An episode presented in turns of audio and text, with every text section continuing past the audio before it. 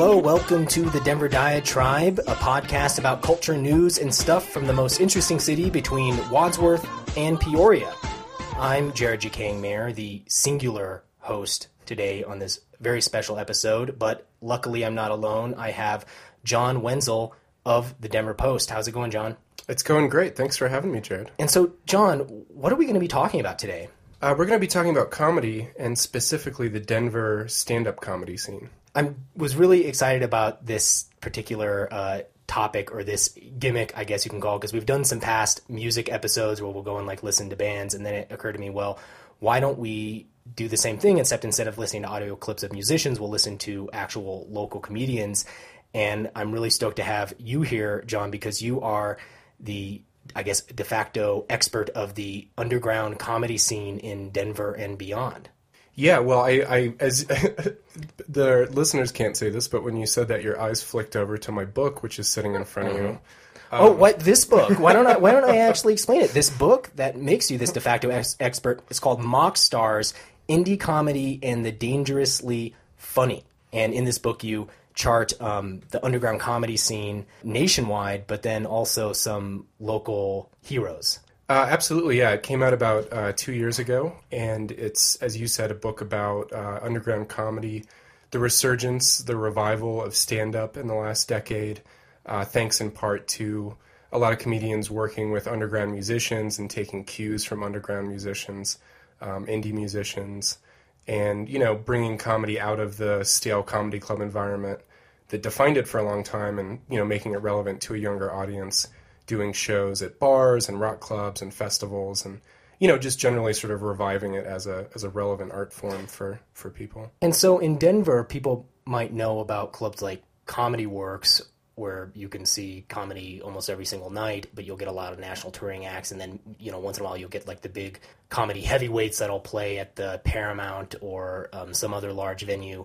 But a lot of people might not know about the actual other comedy scene where it's local performers playing to local audiences. Tell us about Denver's comedy scene. Well, like you said, we've got, you know, some big clubs, the two Comedy Works clubs, which are nationally respected. Um, the Improv, you know, a little bit smaller, but still sort of national touring clubs like Wits End. But then we've got dozens of bars and restaurants and places like that that host underground comedy shows that sometimes are combined with music, sometimes are a little more Um, edgy, uh, open mic nights. I mean, I, I really think we're a great comedy city, um, not just in the, the number of places you can go see it on a regular basis, but also just the quality of what's coming out of the city. I mean, obviously we're no, you know, New York or L A or even uh, San Francisco or Chicago, but there's just so many good comedians coming up right now. And, and a lot of good people, established, you know, national touring, headlining people based out of here that, um, you know, the general public may not know about, the people who may only go see like a George Lopez show or a Chelsea Handler show every once in a while. And you actually have a big feature story coming out in the Post, and we're not exactly sure when we're actually going to be posting this podcast. Maybe mm-hmm. it'll be in the future, or maybe it's already been put up, but it's about Adam Cayton-Holland, who we've had on this show, uh, this podcast a few times, and uh, it just goes to show what a internal circle jerk this show actually is, where media circle jerk, where we end up uh, talking about people and then having them on. But you, for this article, you've actually went on tour with Adam. Yeah, I, well, I spent a, the equivalent of about two weeks with him on the road in, in Los Angeles and Portland, uh, Oregon, for a series of auditions, shows, um, a, a comedy festival in Portland called the Bridgetown Festival. And then I've just been, you know, kind of watching him and following him for years um, locally. I wrote about him in Mock Stars, and I've done some other stuff about him. But yeah, it's it's sort of a piece about what it's like to be, um, you know, a rising comedian, someone at his level, which is, he's just starting to break nationally, playing these shows with people like, you know, Aziz Ansari and Reggie Watts and Zach Galifianakis and Michael Showalter, Eugene Merman, sort of luminaries in the indie comedy scene. And, you know, just, just kind of... Uh, Uh, a bird's eye view of that, and then also a, a, you know, a fly on the wall occasionally. Yeah, and so you, on that note, why don't we just listen to one of the clips you brought of Adam performing? I went to summer camp when I was growing up. Any of you guys go to summer camp when you were kids? Yeah, I have to ask because I like to assume, because you know what they say when you assume. It turns out she's fifteen every time, so I ask. Because I am too smart to get burnt twice, I'll tell you that right now. But at my summer camp, guys, we had to play the adjective name game as a meet and greet. Maybe some of you played this. Here's how it works. You think of an adjective that starts with the same first letter as the first letter of your name. You go around in a circle, introduce yourselves, and slowly realize this is going to be the worst summer of your entire life. But there were two other Adams that got to go before me. So the first one gets up there. He's like, "I'm Awesome Adam." I was like, A, that's a lie. And B, that was mine, but I got time. Think, think, think, think. Next one gets up there. He's like, "I'm Athletic Adam." I was like, really, we're in the fifth grade, you weigh two hundred seventy-six pounds, you're Athletic Adam. That is awesome! All right, man, think. Think. And finally, the perfect adjective to describe myself hit me. And I'll tell you, by the end of that summer, there wasn't one camper there that didn't remember Antichrist Adam first and foremost every time. Every time. Because I beat a Mormon kid to death behind the mess hall over there. That or the archery. Okay, so that was a clip of Adam Cayton-Holland performing at, where was that at? Uh, that was at Comedy Works, I believe, earlier this year. Um, it's from uh, actually a compilation that came out last month called uh, This Ain't No Cowtown, which is, uh, there's a music component to it, and there's a comedy and poetry component. And I would highly recommend people go check it out. It's from John and Kim Baxter, who run the Zeta Kai House. It's free. Um, it's on Bandcamp. It's just this ain't no cowtown dot bandcamp dot com. And a lot of the comedians I'll be talking about and we'll be listening to have stuff on there. On This Ain't No Cowtown. Exactly. That compilation. So uh, Adam Cayton-Holland, how does he sort of fit into the local comedy scene as you see it? And what is his particular style of humor? Well, I think he's one of the rising stars of the Denver comedy scene, but he's also, in a sense, one of the top Denver comics in general. You know, he's he's almost, in a sense, hit a ceiling here, which is why he's going to New York and L A and playing shows so much. But he's got a very um, narrative style.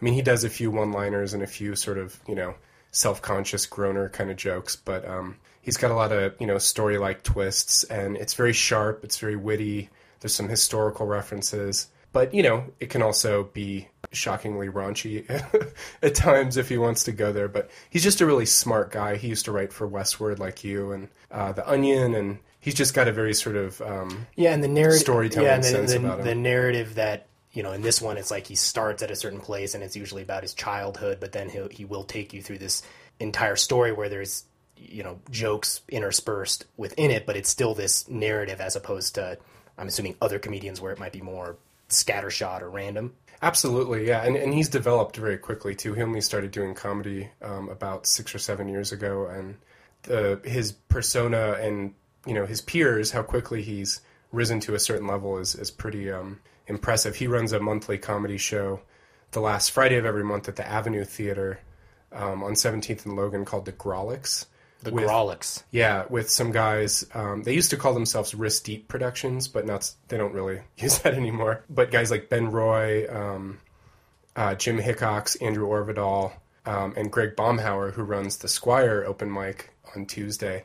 And it's definitely my favorite um, stand-up showcase in town, and there's and, and, there, and there's a few of them, so that's that's saying a lot. But uh, and so you're depending on when, like I said before, when we post this podcast, it'll either be before or after this uh, feature article on Adam has come out mm-hmm. in the Denver Post that you've written. So we'll post a link to that, um, and you can read that by going to denver diatribe dot com. So let's move on then. You mentioned some other names. Yeah, let's uh, let's listen to a clip from Ben Roy. Um, I'm not sure where or when it was recorded, but it's also on that um, This Ain't No Cowtown compilation.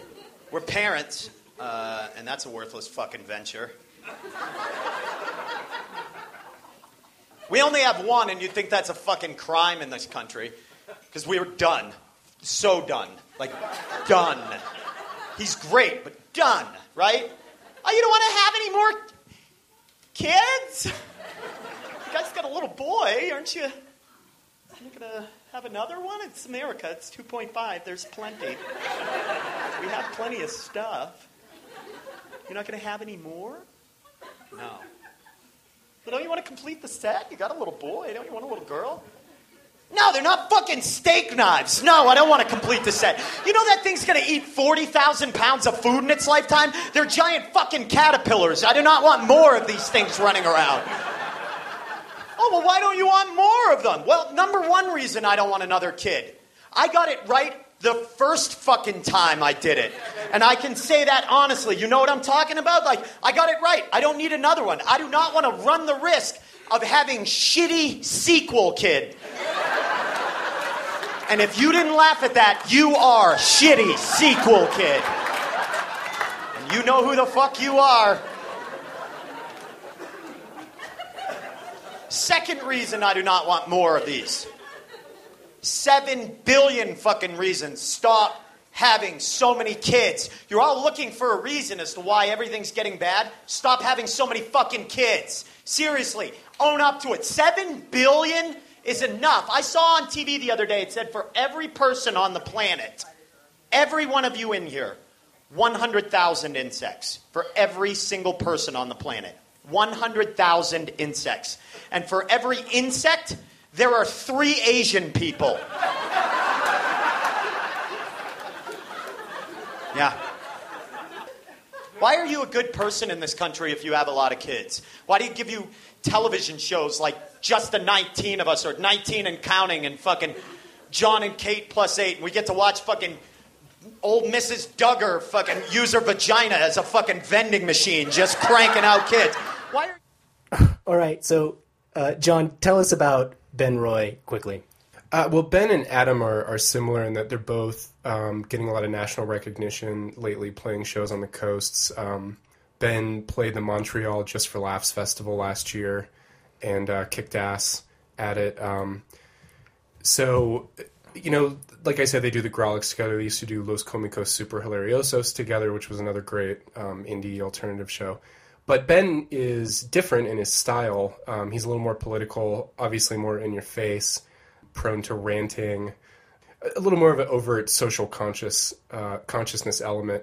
And I've actually compared him to a cross between like David Cross, uh, that sort of vitriolic uh, attitude, and the sort of like quivering indignation, I think was the phrase I used, um, of Lewis Black. But, uh, you know, he sings... Doesn't he get compared a lot to like the Dennis Leary... A little bit, yeah, yeah. I've I've I've heard that, and I've I've heard people say that. I, that doesn't come to mind so much for me because yeah. Dennis Leary is just a Bill Hicks ripoff. But you know, he's just like he's kind of the most punk rock comedian I know. He, he sings in a you know a punk band, and nice. He's just like he's out to like rip things to shreds. All right, so that was Ben Roy. Who do we have next? Uh, next up, I want to listen to a clip from Heather Snow, which was recorded at Comedy Works, uh, I believe, last fall. So I get shit-faced every September eleventh. Every year. Because it's my birthday. I love how everybody thinks I'm an expert on the day because it's my birthday. And they, when they find out, they're like, oh, oh I'm sorry. So what were you doing that day?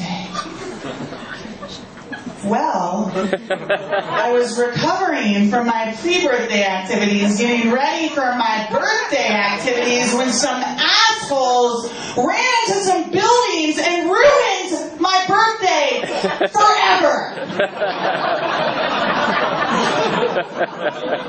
You're so selfish. So selfish. All right, that was Heather Snow. John, why did you pick this clip? I picked Heather because uh, even though she hasn't been doing stand-up all that long, and she's actually a relatively recent Denver transplant, she runs um, a great comedy showcase at uh, the Denver Beauty Bar on thirteenth, uh, which is the third Thursday of every month, called Ladies Laugh-In. And other than, you know, the occasional thing at the Improv or Comedy Works, it's the only women-centric stand-up showcase in town. And, of course, the the debate over females in comedy nationwide has been a big issue in the last year.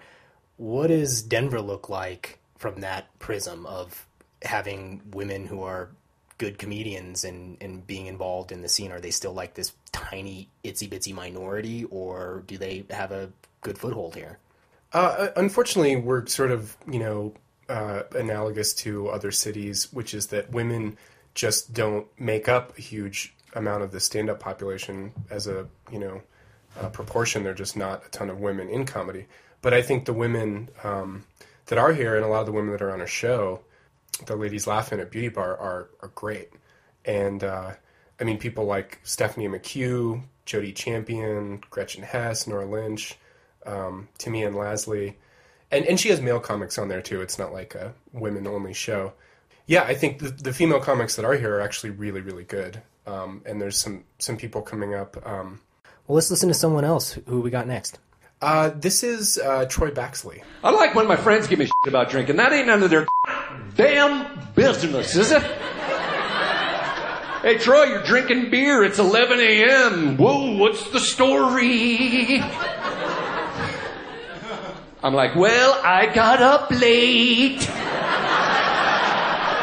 Now bring me my tequila. You ever been so drunk your friends talk to you like you're a dog or some shit? You know what I mean? You're over at Ralph's Kegger. You're laying there. Trying to party. Some nosy jerk's got to come up. Hey, how you doing there, big guy? Whoa. How's my big party boy, huh? How you doing, you mop-top drunky f***er? You don't look too good, do you? Come on, you want to go outside? Come on, let's go outside. I said, let's go outside. Damn it, did you do this, huh? Did you do this? I said, did you do this? Huh? Did you do this? I said, did you do this? I said, did you do this? In the history of dog ownership, no one went, did you do this? And went, what an asshole, that's a dog. What? I got shit to do. I keep saying it loud enough and hard enough, the beagle puppy will just snap and confess. Did you do this? Huh? I said, did you do this? I'd like to know if you did this. I did not do this. I've called friends. They didn't do this. On the news, they didn't do this. Did you do this? I said, did you do I want to know, did you do this?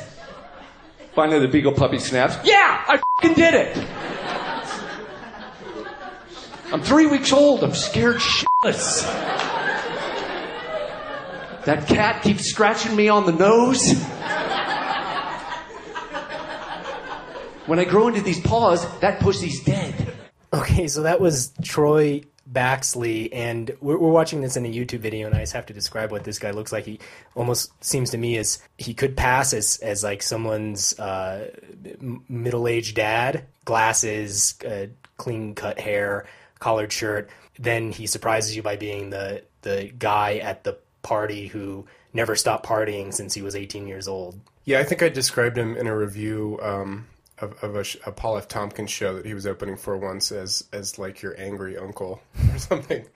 But yeah, he's um he's th- that clip was from the Aspen Rooftop Comedy Festival, which they did the last one uh, last summer. And Troy's, I mean, Troy's like a legend among comedians. So has he been around for a long time in, in Denver? Well, yeah, he's been doing stand-up officially for a little over twenty years, so definitely a veteran, but also a national headliner. And, mm. I mean, he's definitely, like I said, a comedian's comedian. A lot of other um, national comedians just worship him. And he lives here in Denver. He does, yeah. yeah. He's he's actually a writer and a cartoonist, and he was ad director, or is ad director, I think, for Modern Drunkard magazine. Oh, yeah. And uh, he came, he sort of ostensibly came out of the eighties comedy boom. Fortunately, he's not he's not hacky, as so many of those people were, but he used to run a an open mic on uh, East Colfax at the Lions Lair, where a lot of the young guys, Andrew Orvidal, um, Ben Roy, Adam Cayton-Holland, came up in the mid to early two thousands. Nice. So that was Troy Baxley. Let's listen to, let's listen to someone else. Well, this is a, a, a younger guy, um, Bobby Crane. I'm the type of guy I like my women how I like my onions. Making me cry for no reason at all. There's a dirtier version of that joke. Do you guys want to hear it? Yeah! All right. Women are like onions. It makes me cry when I cut them.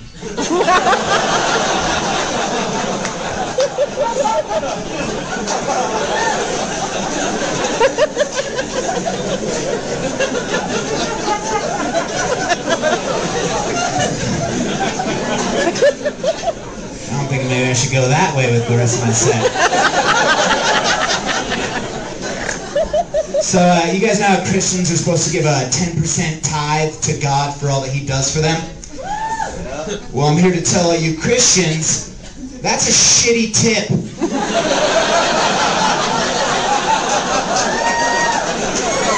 twenty percent for good service, twenty percent.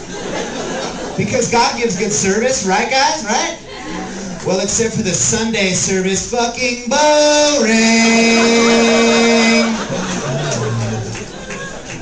Good thing I brought my Game Boy.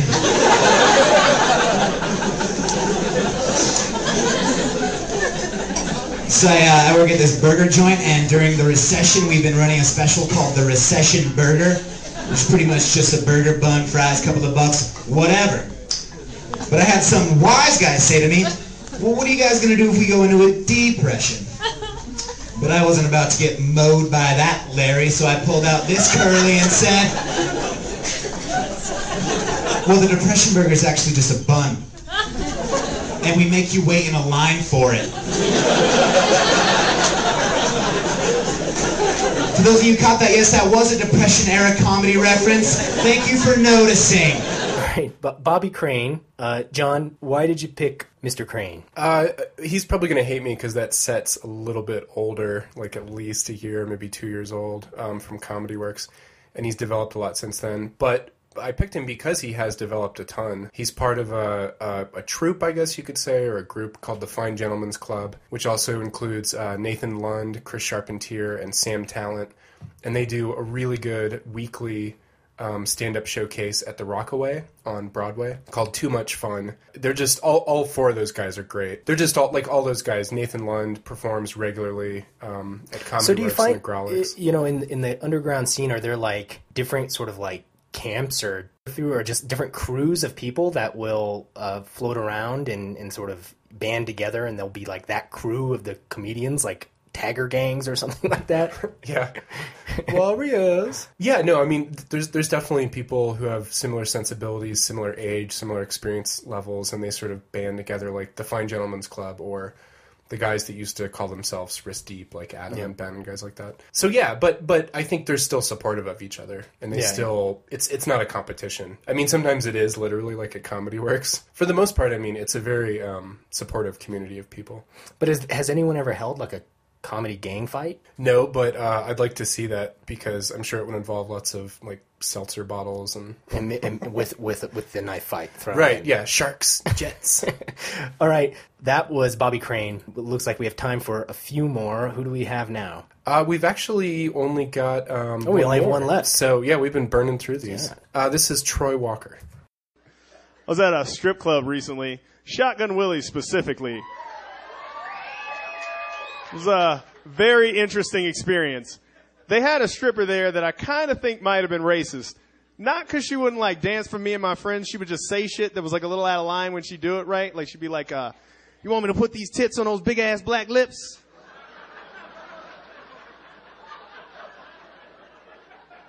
And I was like, yeah. Well, do you have to say it all Jim Crow? And she's like, remind you of watermelons, don't they? And I was like, again, yes. Again, inappropriate. Go ahead and put them on my lips, though. And, like, she just kept saying shit, you know, and it was just out of line. But eventually I was just like, fuck it, and went with it. And, like, an hour later I'm on stage with a dollar in my mouth fucking tap dancing and shit. It's not a good moment in black history. Not proud of it. I, my friends like to go to strip clubs, man. Like, they drugged me to this really shitty one once that had three strippers, and their names were Faith, Joy, and Hope. Which I thought was weird, because strippers generally have none of those. Like, it would have made way more sense if their names were like Debt, Crabs, and a Baby.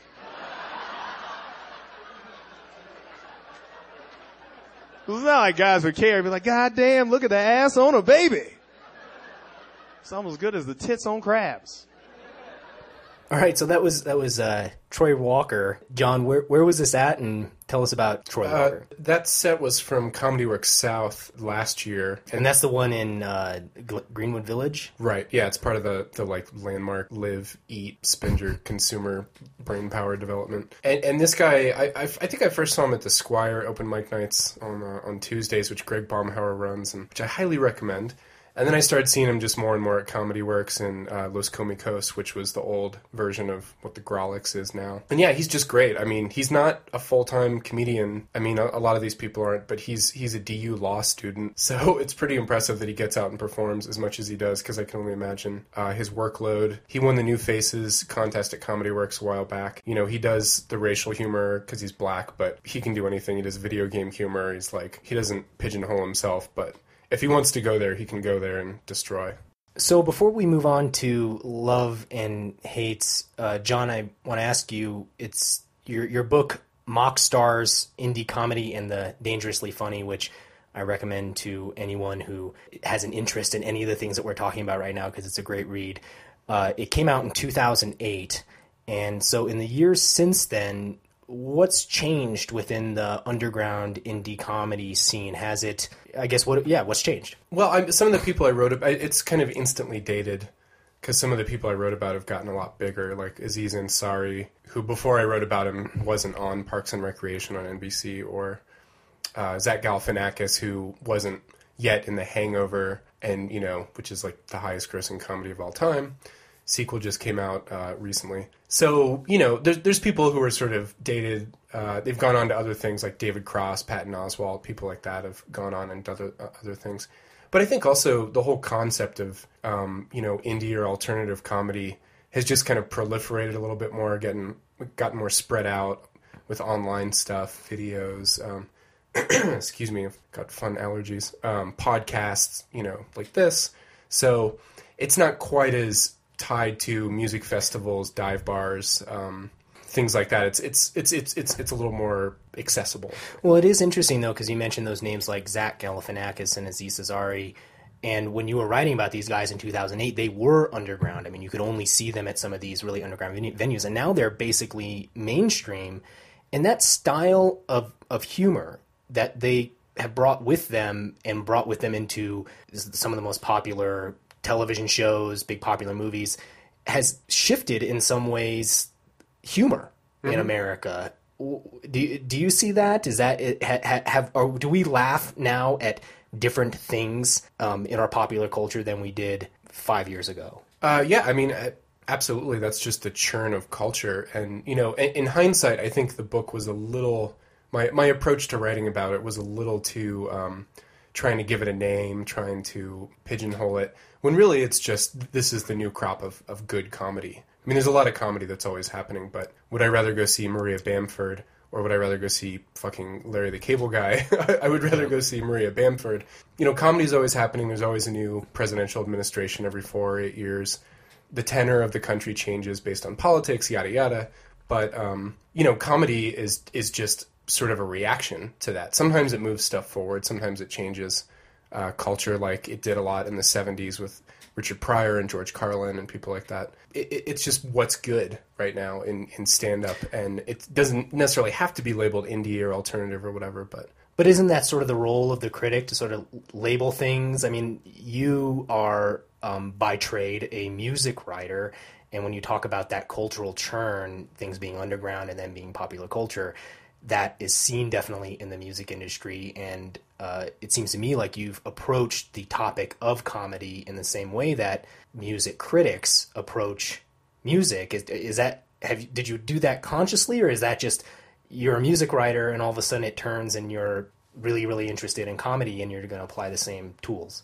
Yeah, I, I think I think that's part of it, because I, I was writing about music for, you know, ten, twelve years um, professionally before that, and not that I'm bored with music or I don't like music anymore, but comedy in the past five, six years just has been the thing that's really gotten me excited. And so I guess I, excuse me, I, I sort of can't help but listen to it and think about it through that, that lens or that filter, and, and think about, um, you know, these are the rock stars of comedy. These are the guys who are kicking ass and like doing exciting, groundbreaking things, and or just being solid and funny. People like Louis C K or, you know, whoever, who are just like dependable, awesome. They don't have to be sort of hipster kind of comedy. But yeah, I think I think it w- it was easy for me to look at it through the lens of music, which is sort of what led to the subject matter in the book. Tell us what you think about the underground comedy scene or some of the up and coming people that you're really into in Denver or nationally, go to our uh, webpage, denver diatribe dot com. You'll find our Facebook page, find our Twitter page. Tell us, uh, tell us what you think about all that. So let's move on to love and hate. Uh, John Wenzel, you're our guest. You go first. What do you want to love on or hate on this week? Uh, this is going to seem kind of abstract and or ridiculous, um, but I really just want to hate on the weather the last few weeks because uh, part of the reason I sound like a fucking like tuberculosis patient is because my allergies have just been off the charts the past few weeks, and I, it's it's stupid to be mad at something like wind, you know, this abstract thing, this thing you have literally no control over. I don't know. But you have been. The You've been angry been at wind. You see the wind, and you're like, do you I'm, do you get uh, enraged at the the slight breeze that blows in all this pollen? I wish I wish it was a person with a face, and I would punch it right in the middle of the eyes. I, I think you can punch the wind, John Wenzel. Yeah. If you just try hard enough, you're going to be the guy in the in the park or on the corner throwing throwing wild punches into thin air. Well, I, I want to hate on something slightly less abstract than wind. It has to do with uh, dog leashes, and the ones that are the extendable dog leashes. John, you know what the ones I'm talking about? I do. I have a dog as well. Do Do you have an extendable dog leash? I do not. Okay. Well, good, because I'm going to hate on it. And one. I, I'm hating on this again because I, I witnessed this the other day where there was a guy at the park where his golden retriever really wanted to go into this lake, and the guy and the golden retriever's running on this extendable leash, and the guy is trying to like change the latch so it will no longer go forward. And then the dog broke through his collar as he was running. Mm-hmm. Um, and but the collar this guy had on his dog was like one of those internal spike collars for dogs that pull, so it like oh, it Jesus. like pokes into their skin. And I'm like, what a absurd contradiction. Here you have an extendable leash, which essentially teaches dogs to every time they want to go forward, they just have to pull forward. But then you have this collar that teaches them to stop. Or I don't have to be Cesar Millan to tell you that extendable leashes suck. Dog trainers hate them, and so uh, don't use them. Just use regular leashes. And that is all the time we have for this week and comedy talk. So, John Wenzel, thanks a lot for being here this week. Thanks for having me, Jared. It was fun. As I said before, go on to our website, check us out. Tell us about uh, what you want to hear us talk about. For John Wenzel, I'm Jared Jacang Mayer, and we are out.